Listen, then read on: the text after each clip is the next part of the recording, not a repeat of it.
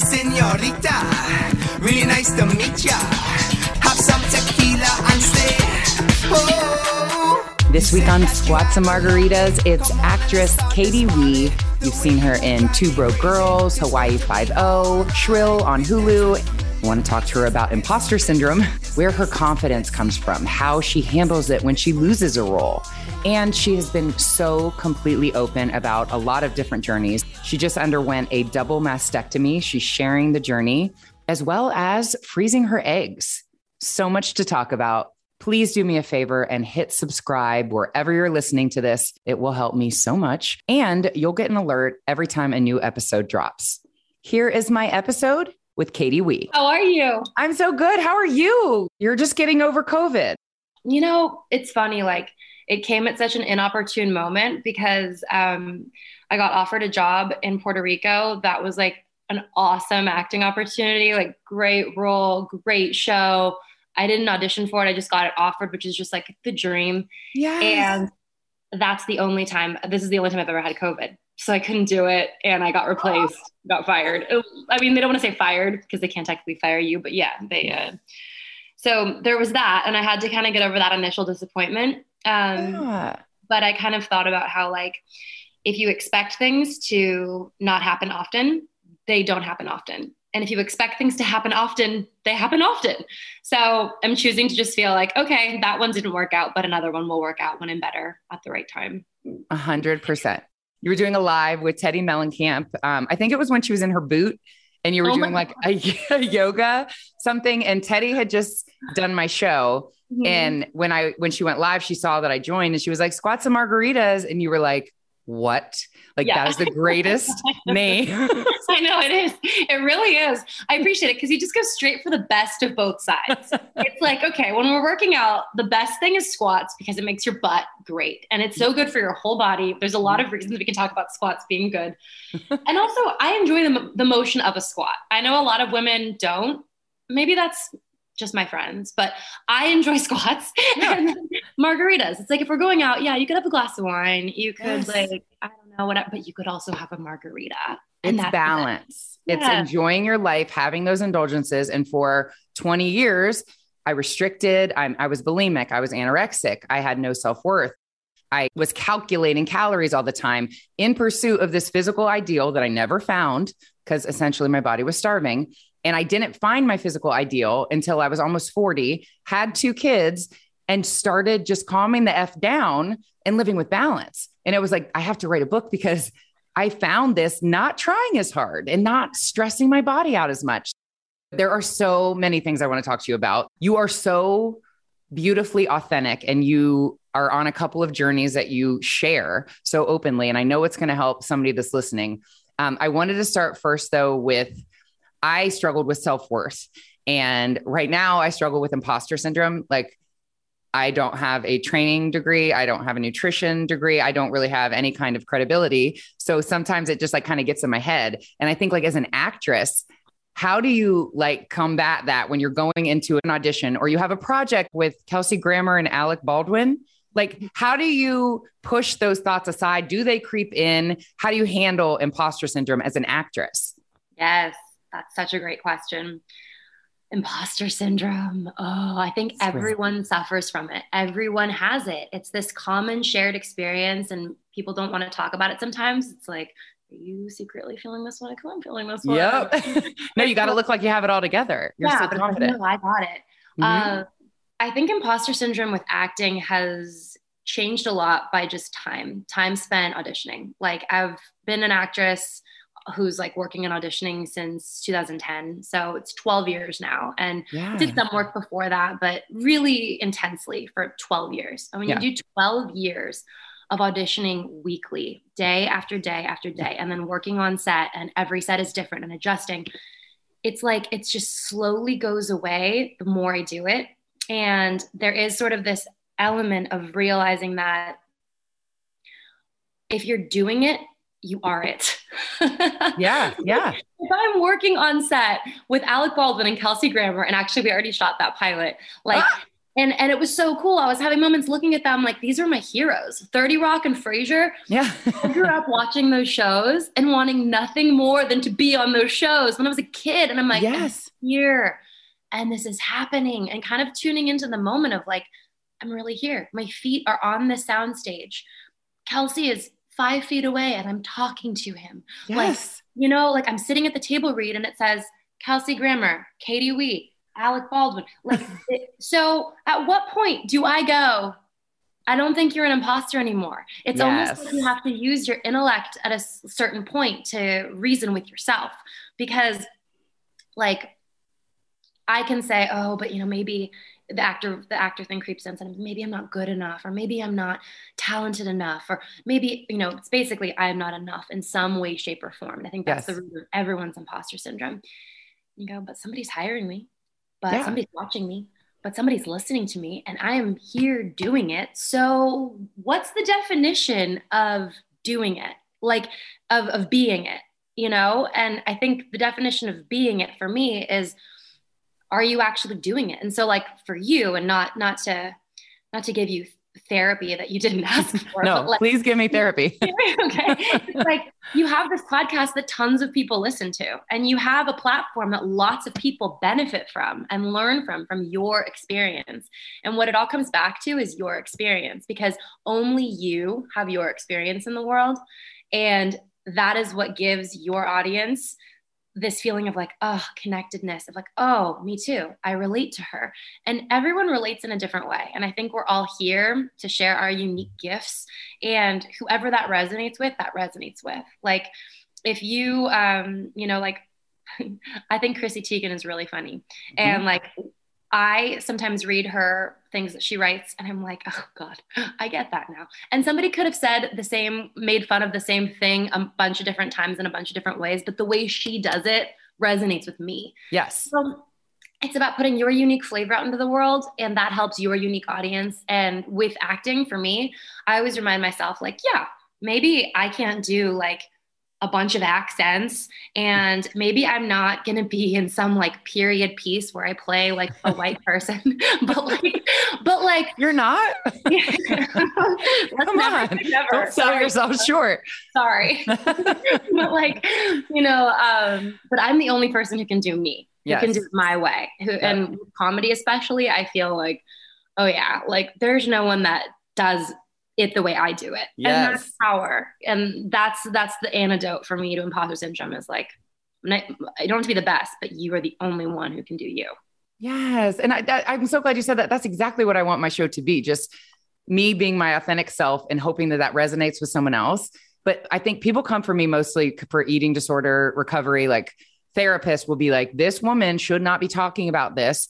Um, she's not a professional, and what she's saying is not in line with how professionals see recovery. But it's like what you just said. I'm like, this is my experience and how I came out of it. And I know that it can help someone else, but it's like not, people don't like me talking on that because I'm not saying it. And I know I'm not. And I use fat phobic language. And so it's hard for me, as much as I want to help women, I have to like, make sure I'm pleasing all of the professionals to say that I'm not saying the because I'm not saying the right things, but I like I don't want to be a professional. I want to be able to just be yeah. my authentic self and hopefully that will resonate with someone else whether I'm a have a degree or a certificate in it or not.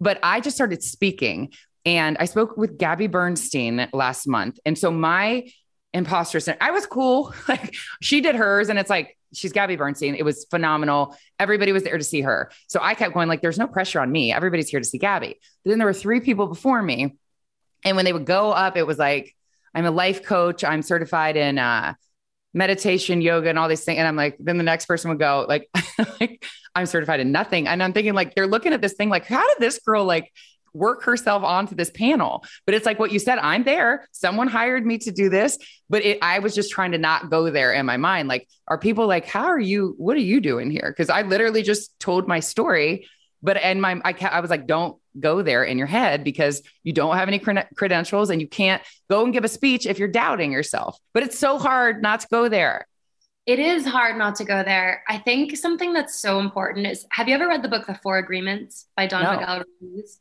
i'm writing it down now a really good read and really quick um, but there's basically like four rules that you should think about for life. And one of them is don't take things personally. And essentially it's like there's so many people. If you want to invite all the opinions in there is no end to how much you could absorb. And a lot of that will be negative because people are working through their own stuff you know? And like it feels good to judge other people or to make yourself feel self-righteous because you bring someone else down or to be like oh she can't do that because i'm doing that. And I, I, had to do all these school things so that i could say things. It's like yep. did you? Because i think freedom of speech means that you can you can start speaking when you want to start speaking. And if that helps people and if that serves people, good. Like you can rest easy at night. But I think it's important to not worry about the people that are like, where's her degree or um like, like why should i listen to her she's not a professional why should I listen to her like they're not for you that's okay like not everyone is for you and like i think for me being my personality type it's so tempting for me to want to like read comments read reviews um yeah.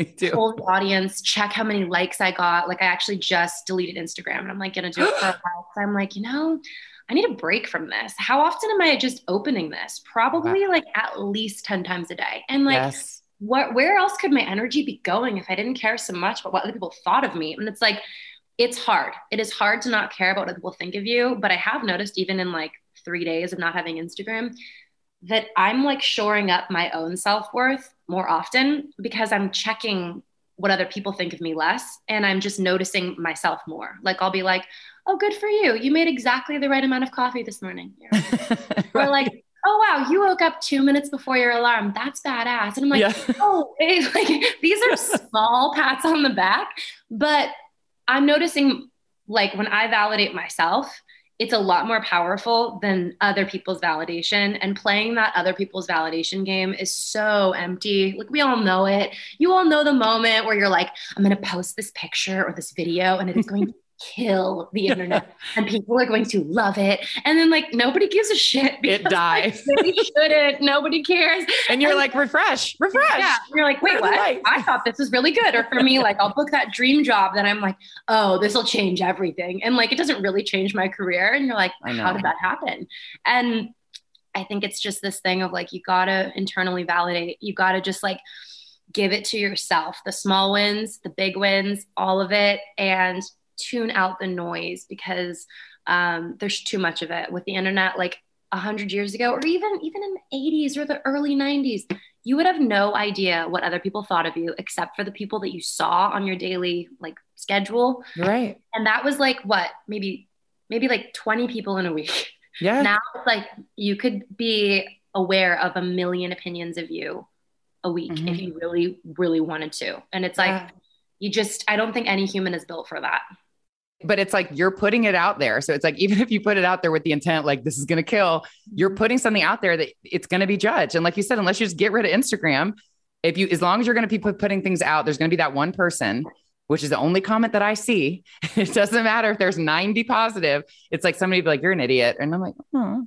Like I, I see that one and I, yeah. it still bothers me. And I, I've only had this platform for three years. So I'm trying and coming out of like having no self worth, no self confidence. I married a NFL player in the prime of his career. And I just felt like anytime another girl would come walk by, I'm like, oh, he probably wants to be with her. And I, I had all of this noise and now I put myself out here um, to social media. So it's still hard for me. Like as an actress, I think about like losing roles. Like even when you weren't like you're in your 30s now and yeah. you've been doing this for 10 years, like was that hard? Like how did you and just to go for the next one like how did you like muster up that kind of confidence? That would be so hard for me. Like you prepare for something it goes to somebody else. Like how did you work through that? Yes i deal with that all the time. And it's interesting like acting has made me such a stronger person and i'm so grateful for that. Like i couldn't understand when i was younger why i wanted to be an actress I just like had this burning desire that like I had to do it. But yeah. often I was like, why? This is so hard. like, this is so People are so mean. yeah. And like you get your hopes up and you got to hurry up and audition and sometimes fly home from a vacation to do a screen test and then still not even get it. And it's like, yeah. that happens all the time. You have to be willing to sacrifice everything in return for no promises. Yeah. And um, I think for me, what I've learned, because I've noticed over the past 12 years, like so many people that I've started acting with have quit. So many people are doing other things, have moved on, have moved out of the city, are doing like full switch of life. And I'm yeah. like, I get it because the it's a war of attrition. It is it mm-hmm. is gnarly, but the staying power for me lies in my ability to recover faster. And I've learned like sometimes I want to dip, like sometimes I'm like, oh, this is going to send me into a hole. Like, you know, I I recently had a project that was a dream job um, that was a perfect role for me. She was like kind of this like spiritual but like pretentious person, kind of like Rose Byrne and Bridesmaids, but like spiritual. Like yes, oh, totally. Like just it was great. I play this kind of role often, and I I like it. Yeah. Um, and it would have been a lot of money. It would have been the kind of thing that would have like really launched my career in a big way. And I, you know, got to be um, down to three people and then down to two people. Oh God. Me. And then the studio wouldn't approve me because I wasn't famous enough. They wanted somebody more famous. So they asked the producers to go look for somebody more famous. So the producers did do that. And then they still, the producers liked me the best. And oh we're like, really want to like try for her and they were like okay well let's let's audition her again audition again and they decide to audition me against one other person who was a good friend of the lead of the show and then they end up giving it to the lead of the show. No. I was going through my egg freezing process at this time, so it's yeah. really hormonal. So it hit me really hard because I was sort of wrapped up in this process for like over a month and had my hopes way up, and it just felt sort of like perfect. I felt like it was really going to happen, and I think what I've learned is that you have to feel the feelings. You have to let yourself be sad when you're sad. Because if you try to bypass, it comes for you later. and then you're like out with your girlfriends and you're like, whatever, I'm good. Oh, I'm really good at acting. like, it comes I, out. Yeah. So you have to let yourself feel the feelings. I tried to bypass, didn't work. So you, I got to have like a day or two to feel like shit. And then I have to aggressively pull myself up and out because if you stay there, you blow the next one, the next audition, yeah. and the next audition. And when you stay in this place of like negative energy, you attract more of it. So then you're like, my life is so unfair. And then you go to your car and you have a flat tire and you're like, okay. see, and just like I've said, yeah, my life yeah. sucks. Yeah. Right. And then you're like, um, nothing works out for me. And then you like get your smoothie from the smoothie place and they made it wrong. And you're, you're like, right just like I thought. So yep. you attract more of that. So it really just, if your goal, if your end goal is success, you have to align yourself with that mentality as soon as it's possible. So let yourself feel and then get back on track. And sometimes you can't like go for the big highest um, value thought. Like I can't go for like, you know what? They just like let me go. But I'm going to be really successful right. really soon. Maybe I can't say that to myself authentically because I'm not there yet. But maybe I can say to myself, things are always working out for me. Yeah. I don't know why this isn't for me, but things are always working out for me. And Love then that. you attract that, you know, yeah. the magical parking spot at the mall is just right there. Yes. You may not say it. I'm going to say it for you. First of all, you know you got that role. So you have that. It's like it, like they fought for you against a, like, a more known actor. You know you had that role. And then secondly, I truly believe that something else that is for you will come, and it, you wouldn't have been able to do it because you were going to do this other thing. So the reason you didn't book that is because the the other thing is coming. And I'm not going to say it's the biggest role of your career, but there is something for you that you wouldn't have been able to do had you got what you thought you wanted. I agree completely. I'm, I'm going to Gabby Bernstein you. no, I agree completely. It's yeah. like sometimes we don't get to see the full picture you know yeah. it's like I, saw this quote on instagram this is actually part of what i miss about instagram is like the memes and the quotes and stuff uh-huh. but, um, it said god removes things from your life because of conversations you didn't hear goosebumps. You don't really know why things work out the way they do. I've i am a virgo. I am a planner. I'm pretty type a. I started my adulthood with like i am going to do this and then this and then this and this will happen and then this will happen. Nothing happened the way i expected. Mm-hmm. nothing. Oh my god. It's turned out so differently. And so if i don't hear the universe by now trying to tell me hey yeah. it's not up to you buddy. Calm yeah. down yeah. Have you gotten it yet? Because we've been like hitting you with a bunch of lessons. keep showing you that it's not totally up to you. Like we're we're doing this together, and you need to allow me, the universe, to like move through your life. Stop trying yes. to control everything. I'm just getting there at 40. Like I just started opening myself. I start to run now without AirPods. And I'm like, I just try to be in nature and be present. And like, I'm actually sober curious, which I know is going to wreck my brand. But Gabby Bernstein said, and I quote, fuck your brand. this is more authentic. And I was like, okay. Anyway, and just drinking less. Like, I just feel, I feel more like, not just in tune with nature. Like I feel more in touch with my kids. Like my son will just be like, Mommy, I love you. And I'm like, because it's here, I'm present and playing with him. And he sees that. And I just feel like things are kind of aligning because I've become more in tune with the universe. I was not that way at all. I was almost like, eh. If you're skeptical about it, it's like you don't receive it, things. You have to be looking for it. Like you said, if you're looking for negative things, it's like, oh, she made my smoothie wrong. But if you're looking for things to happen, that's what you attract. Completely.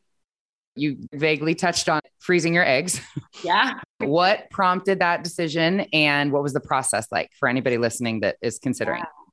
So um, I'm BRCA2 positive. I have a genetic mutation that predisposes me to like a 70 to 80% chance of breast cancer in my lifetime, depending on which statistic you look at. And like a 37% chance of ovarian cancer in my lifetime. And Whoa. normal breast cancer risk for m- most women is 12%. So 12 to 70 is a huge jump. Um, and uh, it freaked me out. I found out when I was 30, 30. Did and you go for um, mammogram? Like, was it proactive that you, how did you find out? I found out because my grandmother was diagnosed with pancreatic cancer at like 86. And um, it wasn't normal, but for whatever reason, they did a genetic screening on her and found out that she had this um, BRCA2 mutation. Mm. And um, so then, um, you know, I got tested and found yeah. out that I also had it. And it, it completely changed my life. I was sort of just trucking along, like doing the normal things, you know, was, um, auditioning a lot. I was teaching yoga. I was going to bachelorette parties and weddings and just like life was pretty normal. And I was like, oh, yeah. whoa, made me face my own mortality really quickly. Cause, you know, the first thing doctors tell you is once you find out you have this, they're like, oh, well, let's check and make sure you don't have breast cancer. And you're like, wait, what? Like, yeah. they're like, a lot of people that have BRCA2, you know, get breast cancer on the earlier side. And so I went immediately for a mammogram and an MRI and an ultrasound. And through every step of the way, I was just like, eyes, you know, like deer in a headlights, just like, yeah. oh my God, I have breast cancer? This is crazy. Yeah. Um, I didn't have breast cancer and I was really grateful. And they said, okay, your options are to screen every six months for breast cancer for the rest of your life, to take or take chemo prevention drugs, um, or to have a double mastectomy and breast reconstruction if you choose to have the breast reconstruction so that you take out all of your natural breast tissue so that there's no place you can get cancer. Yeah, right. And um, it was interesting because sometimes I can be indecisive, but in that moment I was just not. I was like, oh, I have, I'm going to do that mm-hmm. because um, I know myself pretty well and I can obsess over things. Same. And when I obsess over things, I then bring them to me. Like they come yep. and I'm like, oh, I was obsessing over this worst case scenario. And then look at it, it's right here. Because the universe I knew it. yeah. and that language is yes. Like, so you think about it all the time. You send out that signal. It doesn't know that you don't want it. It just hears you saying, this. cancer, cancer, cancer. Yes. And you're like, so I was like, yeah, I can't trust myself with that. I have this like powerful manifesting mind, sometimes in the wrong direction. And I can't, no, can't do that. And, you know, there's downsides to having a breast uh, or a double mastectomy is you can't breastfeed. Um, that's really the biggest one. Mm-hmm. Also, you um, you get cold because your natural fat of your breasts keeps you warm, and your breasts are over your heart. And um, this why yeah. I'm always cold? Working now. I know why I'm always cool. Damn it! The first time I went skiing, I was like, "Oh, oh my god, oh boy!" Like this is intense. Yeah. but like, uh, you know, there's there's downsides for sure. But for me, I was like, it's the trade-off is worth it and that's yes. different for every woman but for me i knew i wanted to do that so um, i met a bunch of different doctors i ended up doing a double mastectomy and breast reconstruction on a tv show i let a film crew um, like cover the whole thing um, wow. pre-op appointments during the surgery post-op appointments and um, that was gnarly to watch I, I didn't see i didn't know that was a show that's out How do yeah, I find that? Um, Dr. 90210. Oh, you did Dr. 90210. Oh, I did. Um, I'm the second episode. And I'm really glad I did it because even though it pushed me out of my comfort zone, like in terms of being, you know, revealing about the inside of my body. Yes. right. It lots of women now message me um, and talk to me about like, oh my God, I feel so seen because I saw your show. Yeah. And kind of similar to you, like in this in this world of talking about breast reconstructions and double mastectomies, there were a lot of doctors that were like, hey, Katie, this isn't about the aesthetic outcome. This is about saving your life. So stop asking us so many questions about, you know, how they're going to look and I was like, are you kidding? Like, I'm an actress. Like, of course, yeah. how they're gonna look. Also, even if I wasn't an actress, you're don't shame you for that, right? Looks like, like, you know. And there were certain doctors that were like, we can probably keep your nipples, but it's not guaranteed. I'm like, so you're telling me I might wake up with nipples or I might not? And they're like, but really, you're gonna be much safer in the long. I'm like, yeah, but like also my nipples. Like, yeah, but back to my also, nipples.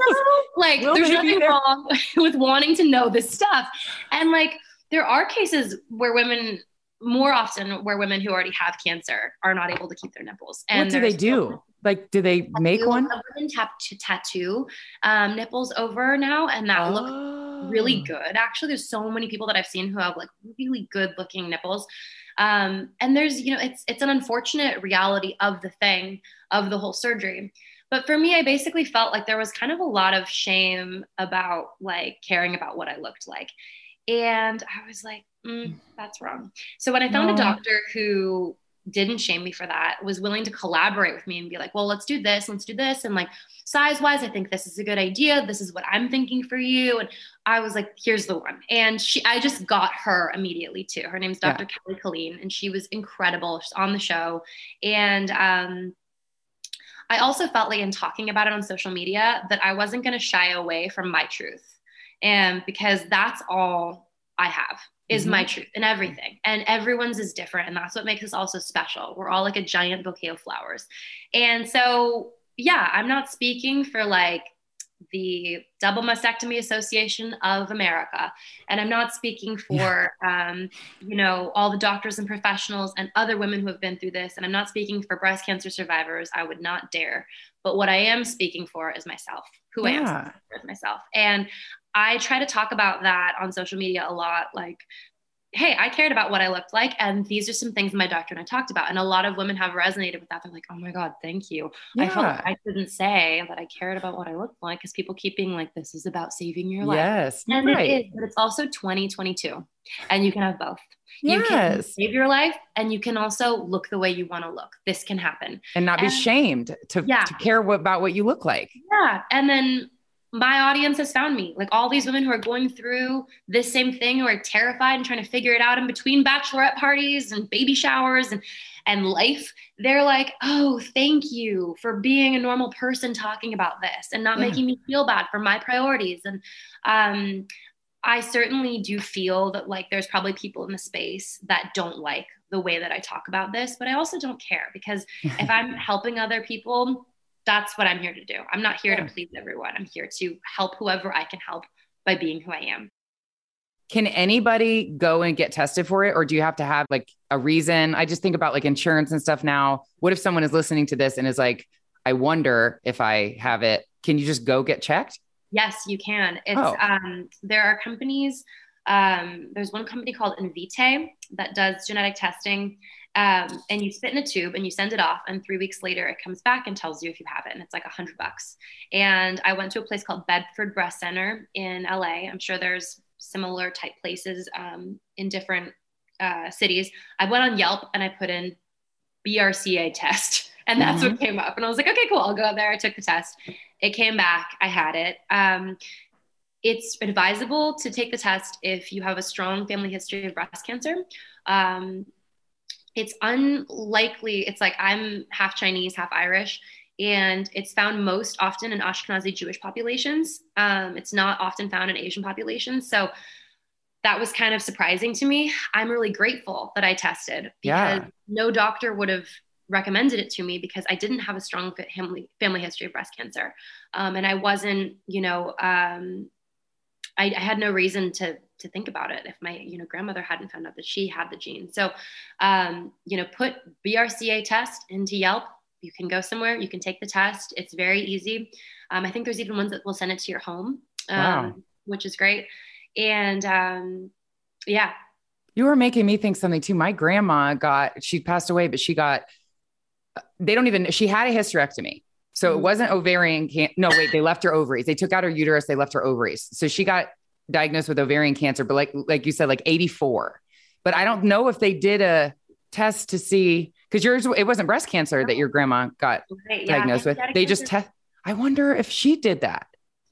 Most people don't. Like, it's not a common um, test to do, especially years ago. It wasn't even common for my grandmother to have that test done for her at her age okay. With her diagnosis. Um, it's and also 23andMe will include BRCA in the panel. Whoa. Um, but they only like um, include certain strains of BRCA. The most so it's possible to get a false negative with okay because um, it's not as comprehensive as like a genetic test. Okay. Um, and there's genetic testing, you know, counselors. Um, if you put that into Yelp too, that's like my God, I'm plugging Yelp. It's like how I find everything. but um, that can talk to you about different risks and stuff. And I'm so grateful I found out because like I could have easily been someone who had like gnarly cancer at a young age out of nowhere and had yeah. no idea, which was sort of one of my like deepest anxieties, like wow. when I was younger, which is interesting that sometimes like it's all it's all connected. Like I I I always once I found out what cancer was when I was like, I don't know, probably 12, I was like, oh do I have it? and then it's like this thing comes up, and I'm like, oh, I know. See, I the thing that gives me no anxiety because Isn't it something on like the maternal grandmother? Like, I feel like my doctors always ask, is it on the maternal grandmother side? Like, is it your maternal grandmother? Is it on your mom's side? I'm like, is that a thing that it's you're more likely if it was on your maternal side? Or maybe I'm just sure. putting that together. Okay. Uh, that, that wouldn't surprise me, but I don't know. Okay. And then, so that led the risk of ovarian cancer is what led to you freezing your eggs? Yes. So, um, and the desire to not pass BRCA along. So, oh. having it as a woman, I'm like, oh, now my parents didn't know that, you know, one of them had it. And, uh, I don't know if it would have changed the way that they had children if they did. But for me, I was like, this sucks. It put me into like a deep depression at a, at, in the beginning because I was just like, very much like, why me? Yeah. Um, I have all this stuff I'm trying to grind on, trying to do. I have goals. I'm trying to live my life. Oh, this is so burdensome and expensive and like difficult. And I have to lose my boobs. I'm like the girl, I was like a little kid in middle school, like, please give me boobs. God. Same. I'm still waiting for mine to come in.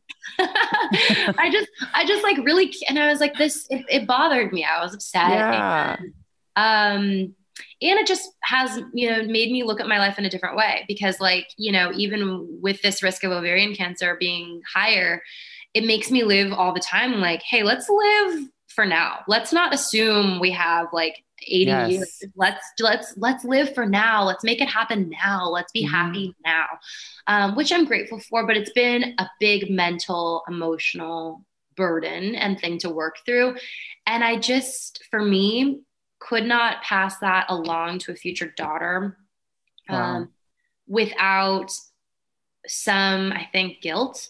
And that's, you know, I don't want to project that onto anybody else. That's just me. Um, everyone feels differently because also having been through this egg freezing process, like it changes my views a little bit too. Cause I'm like, you know, basically, for do- doctors will tell you that if you are like a normal woman, for every 10 eggs you get, you will have one healthy embryo. Those are the, the statistics. And sometimes it turns out better than that. Sometimes it turns out not as well as that. But with, with BRCA, it's every 20 eggs equals one healthy embryo when you're freezing your eggs. And I was like, oh God, like that's a really horrifying statistic, you know? Like yeah. um, when you have your period every month, you release one egg. So getting shot full of hormones and growing all these follicles inside your body, mm-hmm. I got so hormonal so uncomfortable in my body. The process was like I for the first couple of days like okay we're cool. And then like halfway through I was like oh this is gnarly.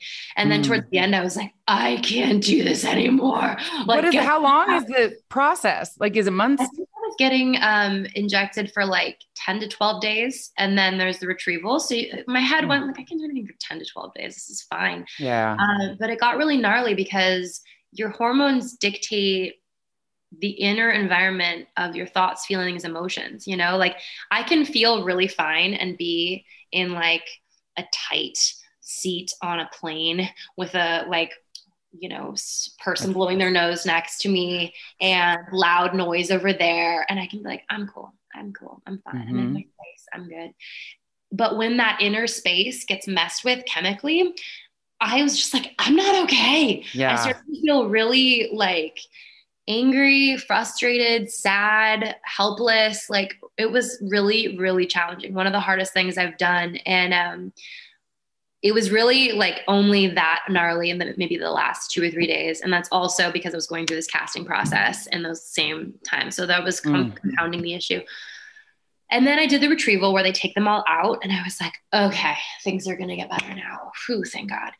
But what nobody told me about that I'm so glad I have a chance to talk about publicly is that um, a week after I went like, oh, I went through like this like huge emotional dip, like a crash. And I was like upset, really, really upset about a couple things in my life that I had sort of latched onto and I was in a really dark place. It was I was very depressed. I was really struggling, and um, my doctor was like, "Oh, well, I think that that's because your hormones kind of crash. We put a lot in you, and then they're working their way out, and you mm. go to." Mm-hmm. She's like, "So maybe try going on birth control because it will give you a little bit of estrogen in your system, which will make things better." So I did then, but the damage had already been done. I'd already gone through this huge, difficult emotional episode that put me in a really difficult place, and um, I I hope people listening know that if you're not on birth control, like maybe start it as soon as possible after mm-hmm. the cycle so that you can get that estrogen going again. Um, if doctors are listening, like maybe tell your patients that this might happen because like otherwise they're going to be like, what's wrong with me? Why am I so sad? Yeah. Um, wow. And I think that that hormonal crash, you know, everything happens for a reason. It, it, it put me on a different path. It helped me sort of like make some choices in my life that were, I think, good. Definitely were good but also um, i think like go messing with your body's own natural hormonal system is a big deal and you have to go into it with as much um, care around you as possible. Like my mom stayed with me which i was really grateful for. I was glad i had somebody here. And um, i would in the future like after start replenishing my estrogen right away and also start doing really really top notch self care for the week after like go get a massage um, everything that's good for you, whatever your things are, taking walks, going to yoga, seeing friends, like do those things. Because if you don't aggressively self care yourself in the mm-hmm. week or two afterwards, um, I think there's a potential for a really difficult time. Um, wow. So that was that was my experience with it, and you know, I'm probably going to do it again which is hard to say out loud, no, uh, just because of those odds. You know, twenty eggs to one embryo. And Can I, I ask how many eggs you got, or is that? no, it's fine. I got thirteen. Ooh, uh, lucky number thirteen. And so, like, my doctor was like, you know, for your age, this is great. Yeah. Um, but like for BRCA with my stats, yeah, it's, it's not twenty not 20 and like that's life. You know what i mean? Is like everything can be looked at from different perspectives. And she's like it could be that you have like four healthy embryos in there. You don't yes, know. Yes exactly. And that's always possible. And you uh, won't know till you have a partner. Yes until you like make embryos. And Whoa. by that time you're older so you have less eggs. So like for me i'm yeah. probably going to do it one more time. And the reason that um, doing ivf can help you not pass along BRCA is that if you do IVF, you can also do genetic testing.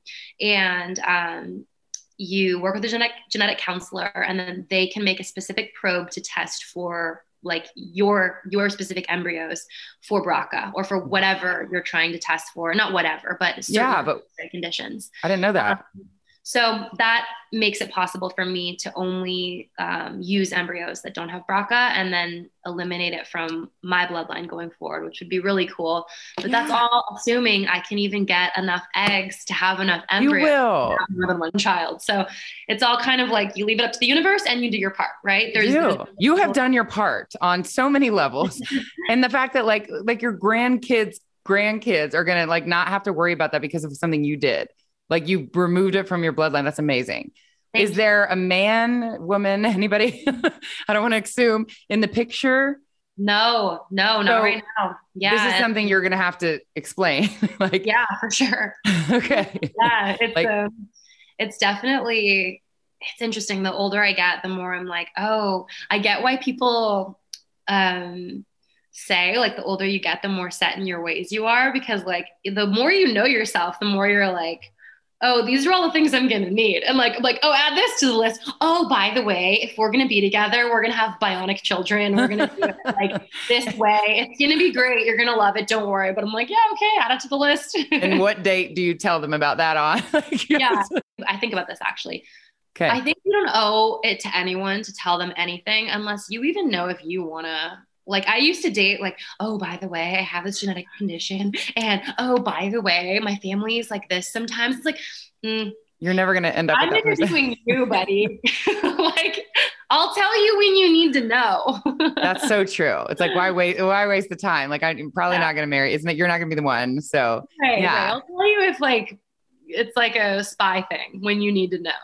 I don't think I've ever had this much great like medical information on an episode. Thank you for being so authentic. Obviously, uh, Squats and Margaritas is about finding that balance. Have you found the balance or how are you working towards the balance? It's a good question. I have not found the balance. yeah, I hear a lot of women that have kids say that. Well, you have taken care of yourself versus like putting everything into like a role or something. Like, how do you make sure that it's balanced and you're not completely yeah throwing think, it into work? I think that I used to be pretty imbalanced and like really putting everything in the acting column. Like I would miss important family trips because I had an audition. And yeah. I would um like yeah, I would I would put 8 hours of work into an audition that I knew I had no chance of getting but because that I should have just passed on because like it's it's actually better to pass on work that you you can't do well at you know like if I get yeah. an audition for a role that I'm like I can't I don't want to do this I don't like this like just mm-hmm. don't do it don't put energy into things you don't care about like um so and I think that um this is another quote I found on Instagram from Jet Li he said something like you're killing yourself for a job that would replace you in a day if you died and I was like oh, Jet Li, ouch, wisdom.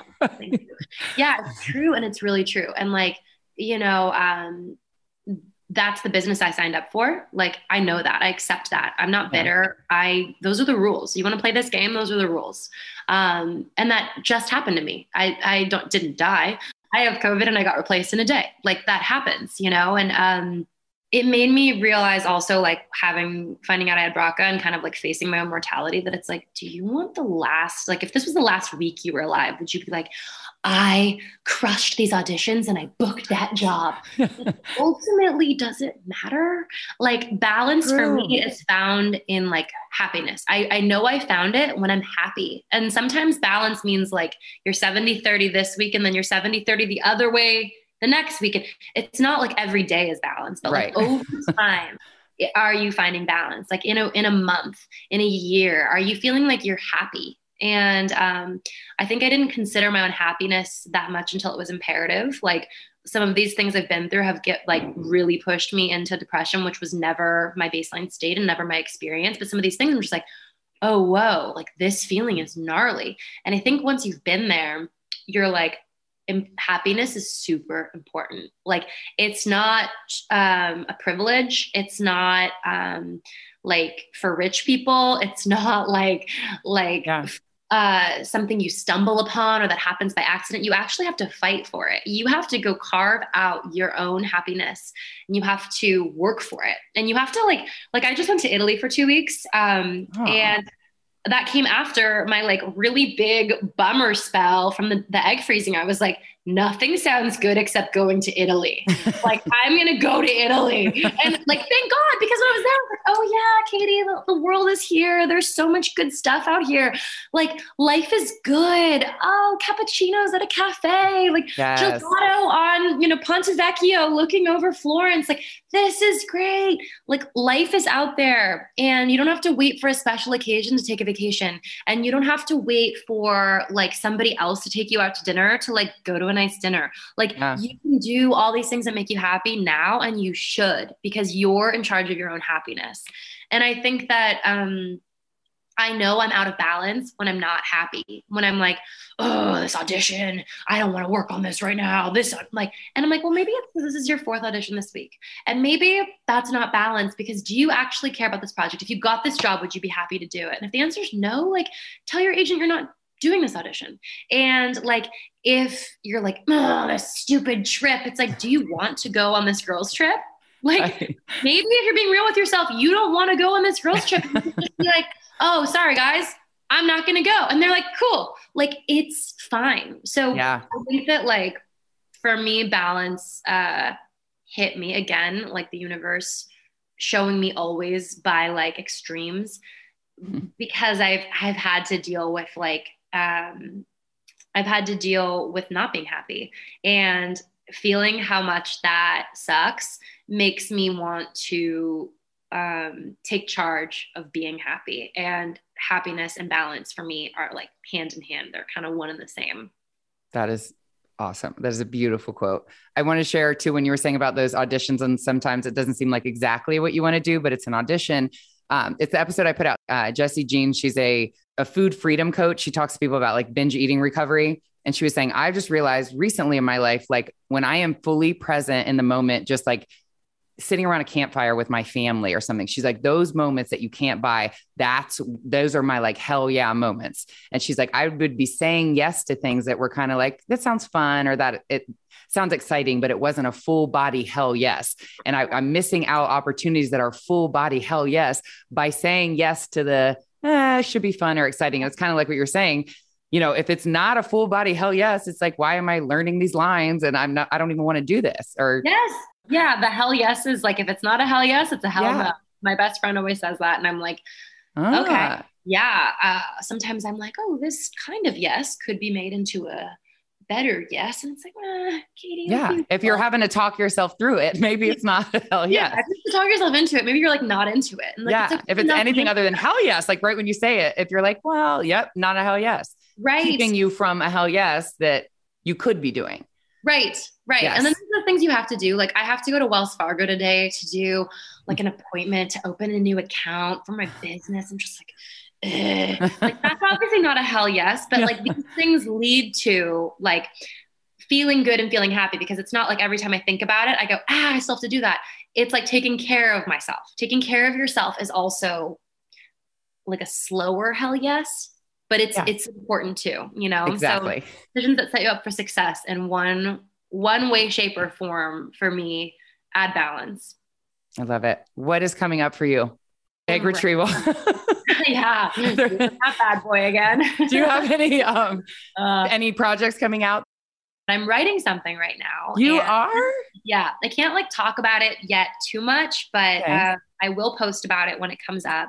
Um, it's a really personal personal thing for me that, you know, is hard to share, but I'm a big Brene Brown fan. And, yeah. you know, Brene is like vulnerability is strength. And I agree with that. I, that's why I am vulnerable and I show up mm-hmm. as often as I can um, because that's, that's the place where we can really connect. That's the human place behind the like facades.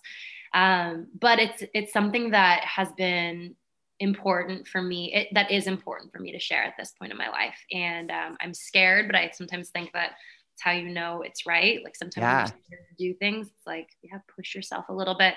Um, and um, i'm really excited about that. And um, where can people find you? It's like to see when that's coming out. Yeah. Um, follow me on instagram because i'll be back on it eventually when i my release like wait you don't have an instagram? Yeah. Okay. It's um it's katie wee k-a-t-i-e wee um, W E E. And um, my website is katiewee.com. Okay. Thank you for being so real, authentic, vulnerable. This was everything that I hoped that this episode would be. And it was so nice to finally meet you.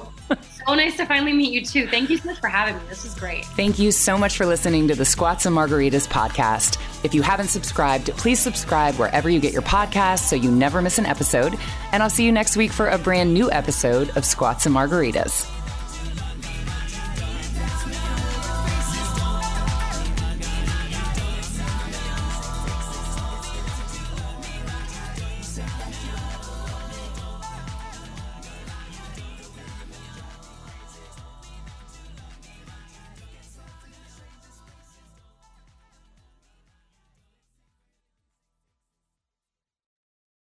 To be your best every day, you need proven quality sleep every night.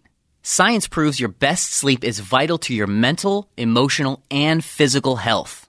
And that's where the sleep number bed comes in. And let me tell you, ever since I've had it, my sleep IQ score is just going higher and higher. And did you know 8 out of 10 couples say that one of them sleeps too hot or too cold? Science tells us regulating your sleep temperature leads to higher quality sleep. For many couples, temperature struggles are a real challenge. So here are some tips to help you both sleep just right.